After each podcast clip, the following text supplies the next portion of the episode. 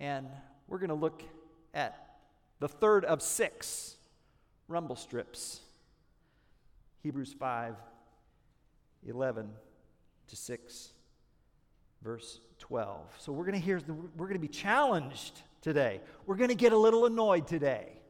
The preacher's going to annoy us a little bit to save us from a huge inconvenience. Follow along with me as I read Hebrews 5 11 to 6, verse 12. About this, we have much to say, and it is hard to explain, since you have become dull of hearing. For though by this time you ought to be teachers, you need someone to teach you, again, the basic principles of the oracles of God. You need milk, not solid food. For everyone who lives on milk is unskilled in the word of righteousness since he is a child.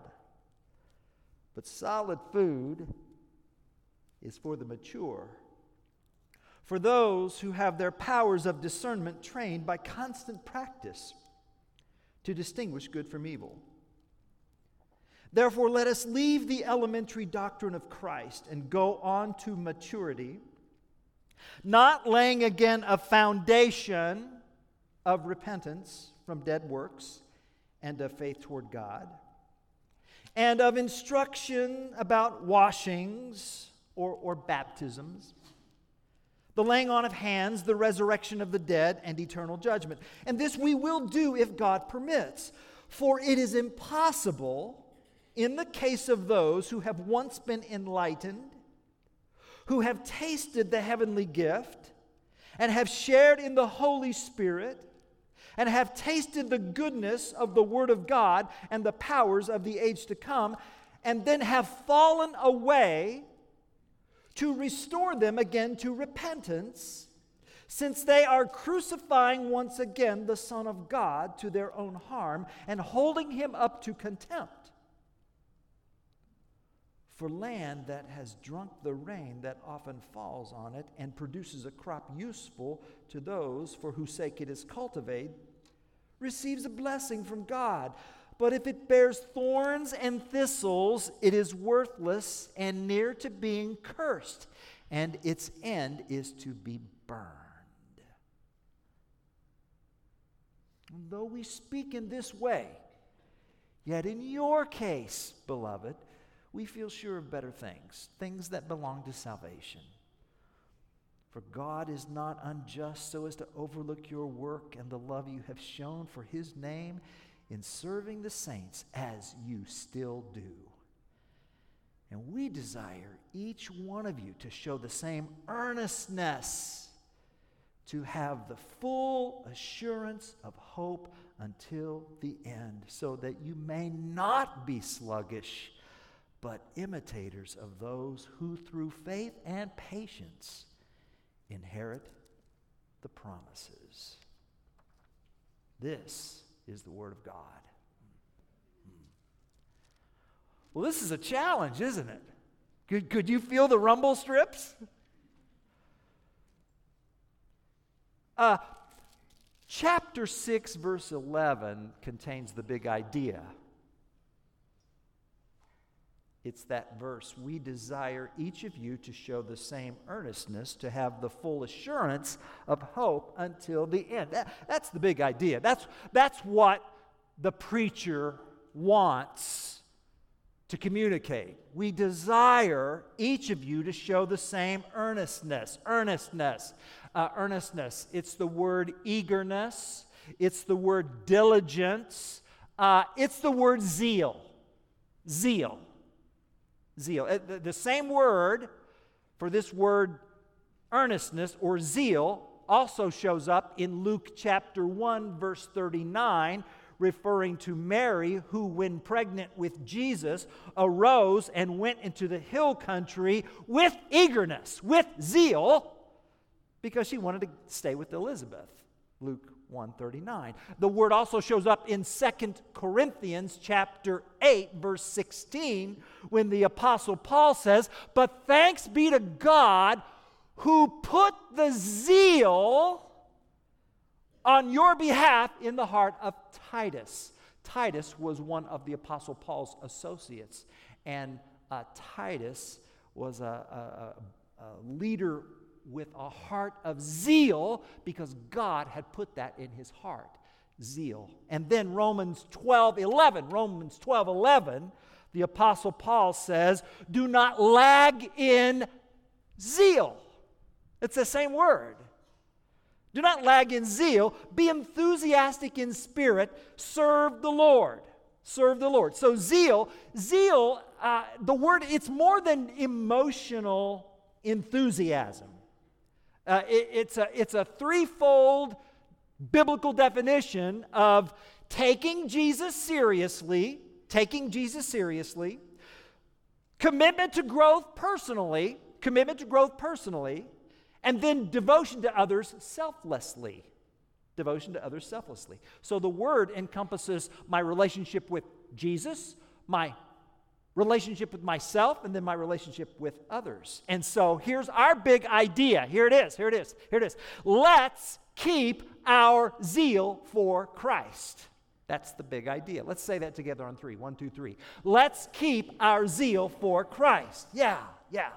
Let's do that. Let's keep our zeal for Christ. That is the big idea of this section of Scripture in Hebrews. Let's keep our zeal for Christ. Now, now, I believe that we do that. I'm happy and so thrilled and thank God that I see so much of that in our congregation. I will tell you, this week has been an emotional week um, as we have remembered and celebrated the life of our dear sister in Christ, Deb Holstein. Um, we had our celebration of life service Friday, and um, all throughout the week, it, it's just been a week of, uh, of zeal, uh, selflessness, eagerness to serve on behalf of the saints here. Uh, so, like on Thursday and Friday, I witnessed volunteer servants preparing for the visitation and celebration service. Uh, uh, teams uh, set up for food preparation. Uh, many of you brought in foods, and uh, then, the, then there, there was the serving that took place, and then the cleanup, and then, uh, and then the worship team rehearsing. And then on Friday, I, I left around 7 p.m. Uh, after preparing for this morning's message. And when I left, there were two other sets of volunteer teams and they were eagerly serving. One team was preparing for the food distribution that happened Saturday uh, here uh, in our cafe area, and then another team was preparing for Operation Christmas Child in, uh, in what was the old worship center here. And, then, and then uh, uh, this place was just alive with, with uh, discipleship studies going on. I peeked into the door and I saw our men's discipleship group, and all the Bibles were open, and the Word of God was being shared. And, and then there was shoebox packing going on with Operation Christmas Child. And then, and then there was a Saturday afternoon food distribution. And then all of that, you know, had to be cleaned up. It didn't clean itself up. I mean, the volunteer servants came and they cleaned and, and, and prepared for this morning, and families loving and caring and enjoying one another in the name of Christ for the good of others. My goodness, I've witnessed that to the glory of God, church family, and how grateful I am to be your pastor. And so there's a part of me that's going, oh, we don't need to listen to these words here in Hebrews 5 and 6. They're not for us. And, you know, These are strong words, but it's not because your pastor thinks that we have the same problem that that congregation did. Well, we actually do need to listen to these words because, well, it's the next section in our study. okay? And, and, and, these verses invite us to overhear another pastor's sermon to another congregation.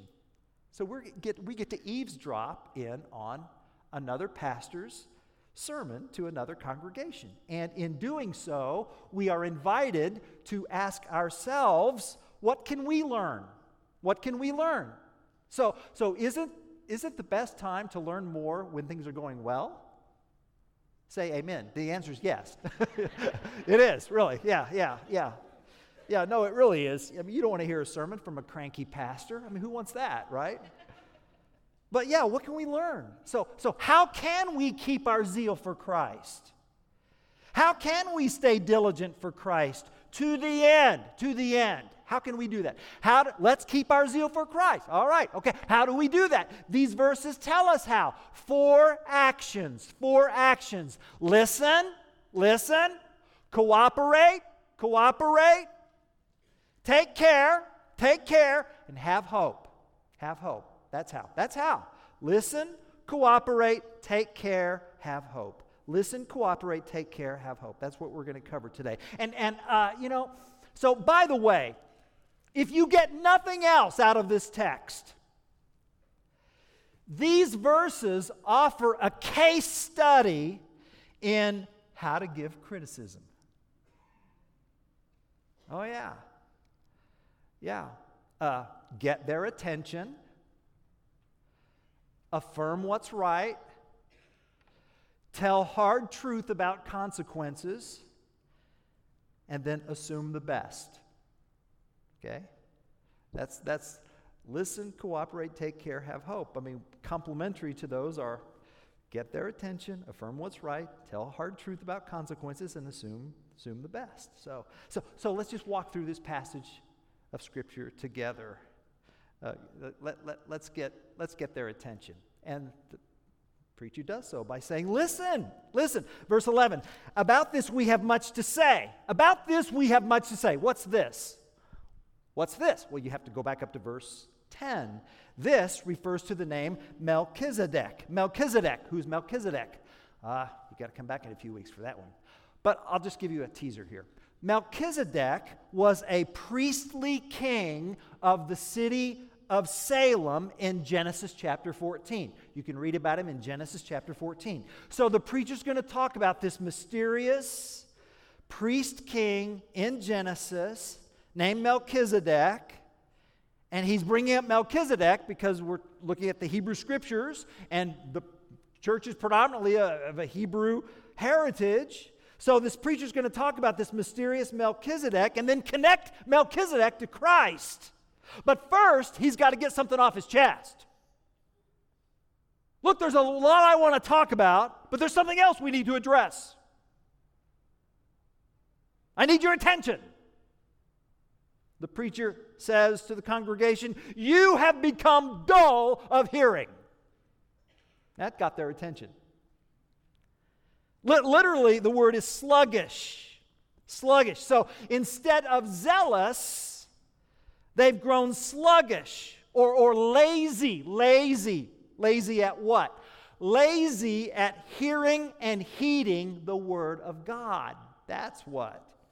That's why the preacher says by now they should be able to teach others what they've learned, not necessarily in an official capacity as a formal pastor teacher, but simply as a Christian who can sit down one on one and have a conversation about what the gospel is and who Jesus is and how Jesus has changed your life and how to enter the kingdom of God. Here's what Christ has done in my life. The preacher says, You should be able to do that by now. You should. Enough time has passed for you to have developed to the point of sharing your faith, just telling the story of Jesus and how he's affected your life. But you are still taking in milk. What's with that? You're still acting like a baby. Now, babies are cute when they're babies, but not when they're adults. And it's not even like the preacher is saying, you know, you need to review the kindergarten curriculum. No, no, no, no. No, it's like the preacher is saying, you, you've forgotten how to read. No, no, no, no, no. You've forgotten the alphabet. No, no, no. You've forgotten even how to speak. See, the, the preacher is describing the plague of perpetual spiritual infancy syndrome. Perpetual spiritual infancy syndrome. Heard of it? Symptoms include lazy listening, willful amnesia, unpracticed behavior. Unprac- not unskilled, unpracticed. Unpracticed behavior. And then unwise decision making. And the preacher pleads with this house church take your faith formation as seriously as a trade. I mean, you don't just hand a first year medical student a scalpel and say, go do heart surgery. I mean, there's a long, grinding apprenticeship. There's, there's grueling practice. There's studying and memorizing and repetitive muscle memory. There's hand eye coordination. I mean, think about flying an airplane. Think about just teaching in a classroom. Teach, think about becoming a, a, a, a carpenter. Think, of, think about um, our, our younger son is uh, enrolling in this apprenticeship to become a licensed clinical social worker. 3,000 hours of training. 3,000 hours of training. That's, that's not a weekend seminar.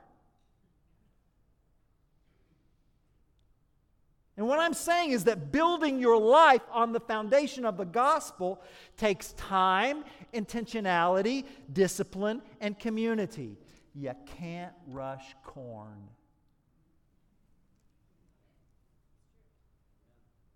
Verse 14 says, But solid food is for the mature who have their powers of discernment trained. There it is. Trained by constant practice to discern good from evil. See? Don't you don't you wish I do. I do. I really do. I wish I wish that spiritual maturity in Christ were as simple as going off to this sizzling seminar and downloading a bunch of tapes and hearing a you know an electrifying speaker and then just kind of, just you know, it's kind of like my phone, you know, you get charged in and woo, and I'm off. I just wish it were just like that. I wish it were. I'm not saying that seminars aren't helpful. I'm not saying we shouldn't, uh, you know, hear biblical teaching. I'm not saying it. I'm saying it takes time. And it takes intentionality. And it takes deliberation. And it takes constant practice. Constant. So, so becoming a disciple is more than just content transfer. Becoming a disciple is an apprenticeship. See, this is why Jesus said, Follow me, imitate me, you see. Right now, someone or something is indoctrinating you. I mean, right now.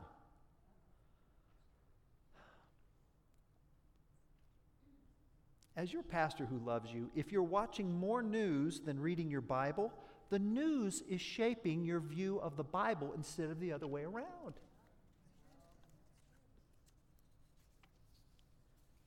So, the issue behind their sluggish listening isn't cognitive.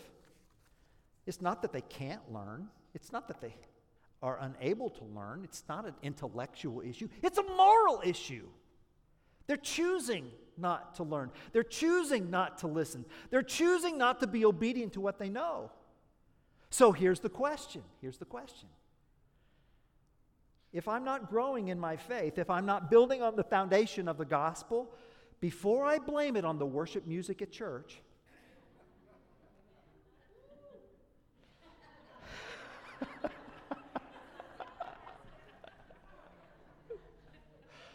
oh, he's gone to meddling now. Okay, maybe I am a little cranky. Before I blame it on the preacher, before I blame it on you fill in the blank, perhaps I should consider this question food for thought. What piece of revealed truth from God's Word am I fully aware of but deliberately ignoring? See, if I only obey God when I agree with God, what is that? I mean, why should I expect God to give me more truth if I refuse to follow the truth I already have? So, discerning good from evil comes through practice, right? Becoming mature in Christ is, is through, is through practice. And, and so, at, with time, then, I'm able to see something for what it is because my mind is being renewed by the Word of God. See? So, so that's what the preacher wants for this beloved congregation. And, and you must know that the preacher first knows the congregation. So this is not a stranger talking to people that he's never met. He, he says in the text, Beloved, though we speak in this way, yet in your case, verse 9, beloved, I love you. I love you. I want you to keep up your zeal for Christ. And you need to do that by listening, listening to his word. Listen. Secondly, cooperate. Cooperate. You say, where is that? So, chapter 6, verse 1 literally says, literally, therefore, let us leave the first words of Christ and be carried forward to maturity. The English Standard Version says, go on to maturity. Actually, that's a passive voice. So be carried on to maturity. So, in other words, the point of a foundation slab is to build on it, not abandon it. And so, my life is being built on the rock of Christ Jesus. So then, to be carried forward to maturity is that I'm depending on God to carry me forward. He does the carrying, and I do the cooperating. And verses 2 and 3 offer a brief list of what the foundational teachings of our faith happen to be. And I'll quickly go through them. This phrase, repentance from dead works, repentance from dead works, the, the preacher's just describing our life before Christ. You know, Paul put it this way in Ephesians when you were dead in your trespasses and the sins in which you once walked. Dead works.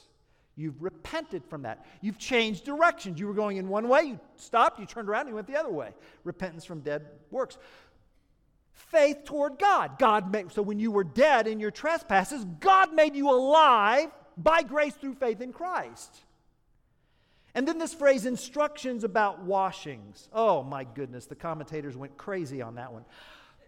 So, likely, uh, it has to do with Christian baptism and how it, distinctive it is from various ritualistic washings of the Old Covenant.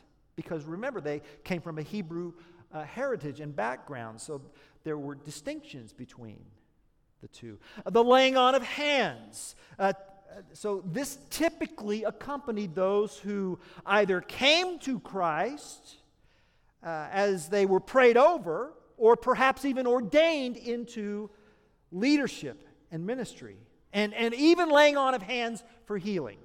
So it's it's a broad it's a broad perspective. And then resurrection of the dead and eternal judgment. That is, Christ has promised to appear and these teachings are about the resurrection body.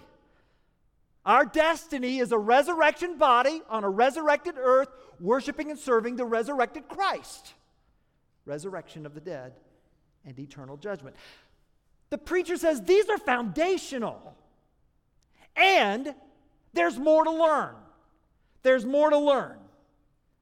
And, and so these first three verses in chapter 6 challenge us to cooperate with where God is carrying us so that we will build on the foundation. So, in other words, the, the challenge is, you know, always maintain a growth mindset. You need to maintain a growth mindset. Several years ago, one of you recommended to me a book by an author. Uh, the author's name is Carol Dweck called Mindset. Mindset. And the book is about why some people flourish and others do not. And uh, Carol Dweck talks about two mindsets, two mindsets a fixed mindset versus a growth mindset. And the fixed mindset builds walls around itself and uh, limits oneself and struggles with failure. I need to try to prove myself in front of others. A growth mindset at the get go acknowledges that I'm not the smartest person in the room. I'm going to therefore cultivate curiosity. I'm going to have a learning posture. I'm going to stay humble. I want to learn and discover and explore more. And when I fail, which I inevitably will, I will take it as an opportunity to learn.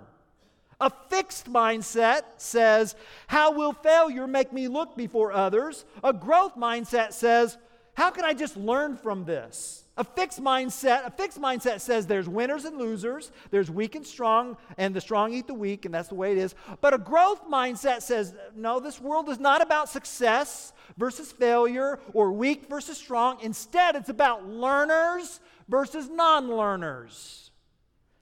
And so the, the, the, the message that the preacher gives to the congregation, it's a message that I want to share with us is let God carry you along to more learning, to more scripture, to more of God's word. Don't settle. Don't settle. Questions, questions. Where am I being tempted to settle?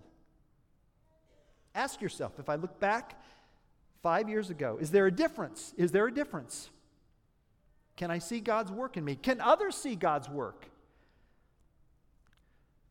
Am I serving those around me? Am I growing in the fruit of the Spirit? Am I helping others learn truth? Am I growing in my love and passion for God? Am I? See? Growth mindset. Now, now listen, listen, listen. I want to be clear. Growth is not about earning God's affection. We have the love of Christ because of Christ's merit, not ours. And yet, God does want us to grow up. God is the quintessential parent. And no good parent says to a toddler, if you don't grow up, I'm going to stop loving you. Or, or, or, when you grow up, I'll love you more. No good parent says that. No, a, a, good parent already loves that child with an endless love. And that's what frees the child to grow. See? And that's why in verse 3, this we will do if God permits. So this is not a cliche. This is, it's a heartfelt belief that all growth is from God.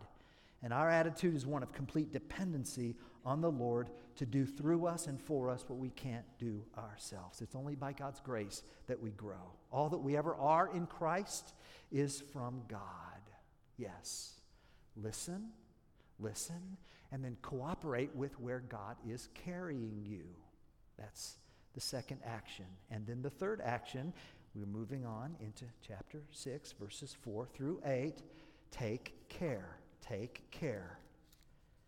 Now, the preacher has already warned the church back in chapter 3, verse 12, and you can see that if you've got your church Bibles. Just go back to the page on the other side. It says, Take care, brothers, lest there be in any of you an evil, unbelieving heart that leads you to fall away from the living God. Now, I think the best commentary on chapter 6, verses 4 through 8, come from the Old Testament regarding Israel's history. In Israel's case, in Israel's case, deliverance from Egypt did not guarantee admittance into the land of promise. So think about the Israelites who tasted the exodus from Egyptian slavery, who witnessed the miracle of the plagues, who experienced the crossing of the Red Sea, think about how they were enlightened by the Ten Commandments, and having this, they still rejected God. In, in Hebrews chapter 3, verse 14, the preacher says, For we have come to share in Christ, if indeed we hold on to the original confidence firm to the end. Notice he doesn't say we will come to share in Christ. He says we have come. So endurance in Christ is evidence of authentic faith. And then verse 6 has these sobering words.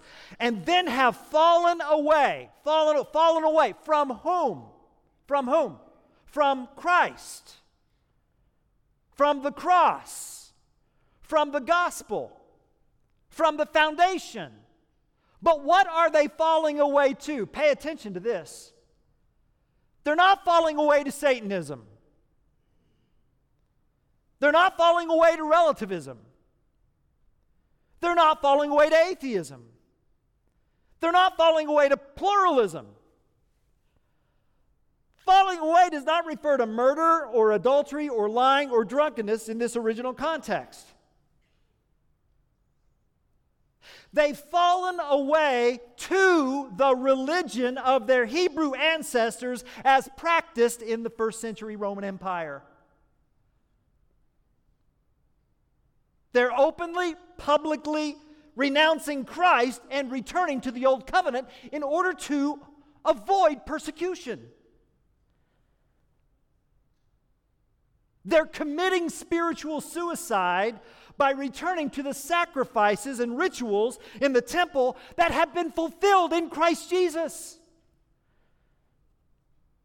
They've rejected the all sufficiency of Christ, who himself claimed to be the temple of the living God. Did he not say, Destroy this temple, and in three days I will rebuild it? He's talking about the temple of his body. So to have fallen away is a public renunciation of the cross. It is saying that what Jesus did in his death, burial, and resurrection is not sufficient. It's not enough. And at the time it was that this was written, Christianity was under persecution. And first century Judaism was tolerated by the empire, but Christianity was not. So now you're thinking, okay, great history lesson. How does that apply to me? So I go back to this word, performancism. Performancism.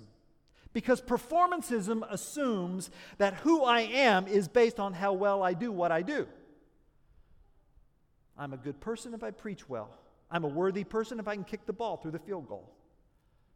My existence is justified with an, with an A plus. I got to get an A plus. I have to have an A plus.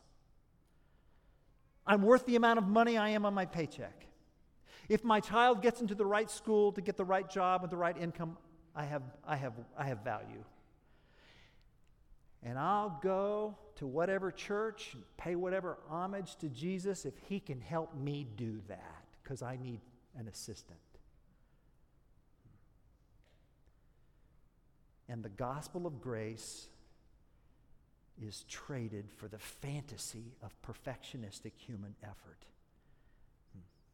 And the problem with performancism is its refusal to acknowledge God. And it is the perpetual spiritual infant who says, I can do it, I can do it. Hell is littered by spiritual infants who forever have insisted, I can do it. Heaven is inhabited by spiritually mature who have learned through suffering, I need thee, oh, I need thee every hour. I need thee.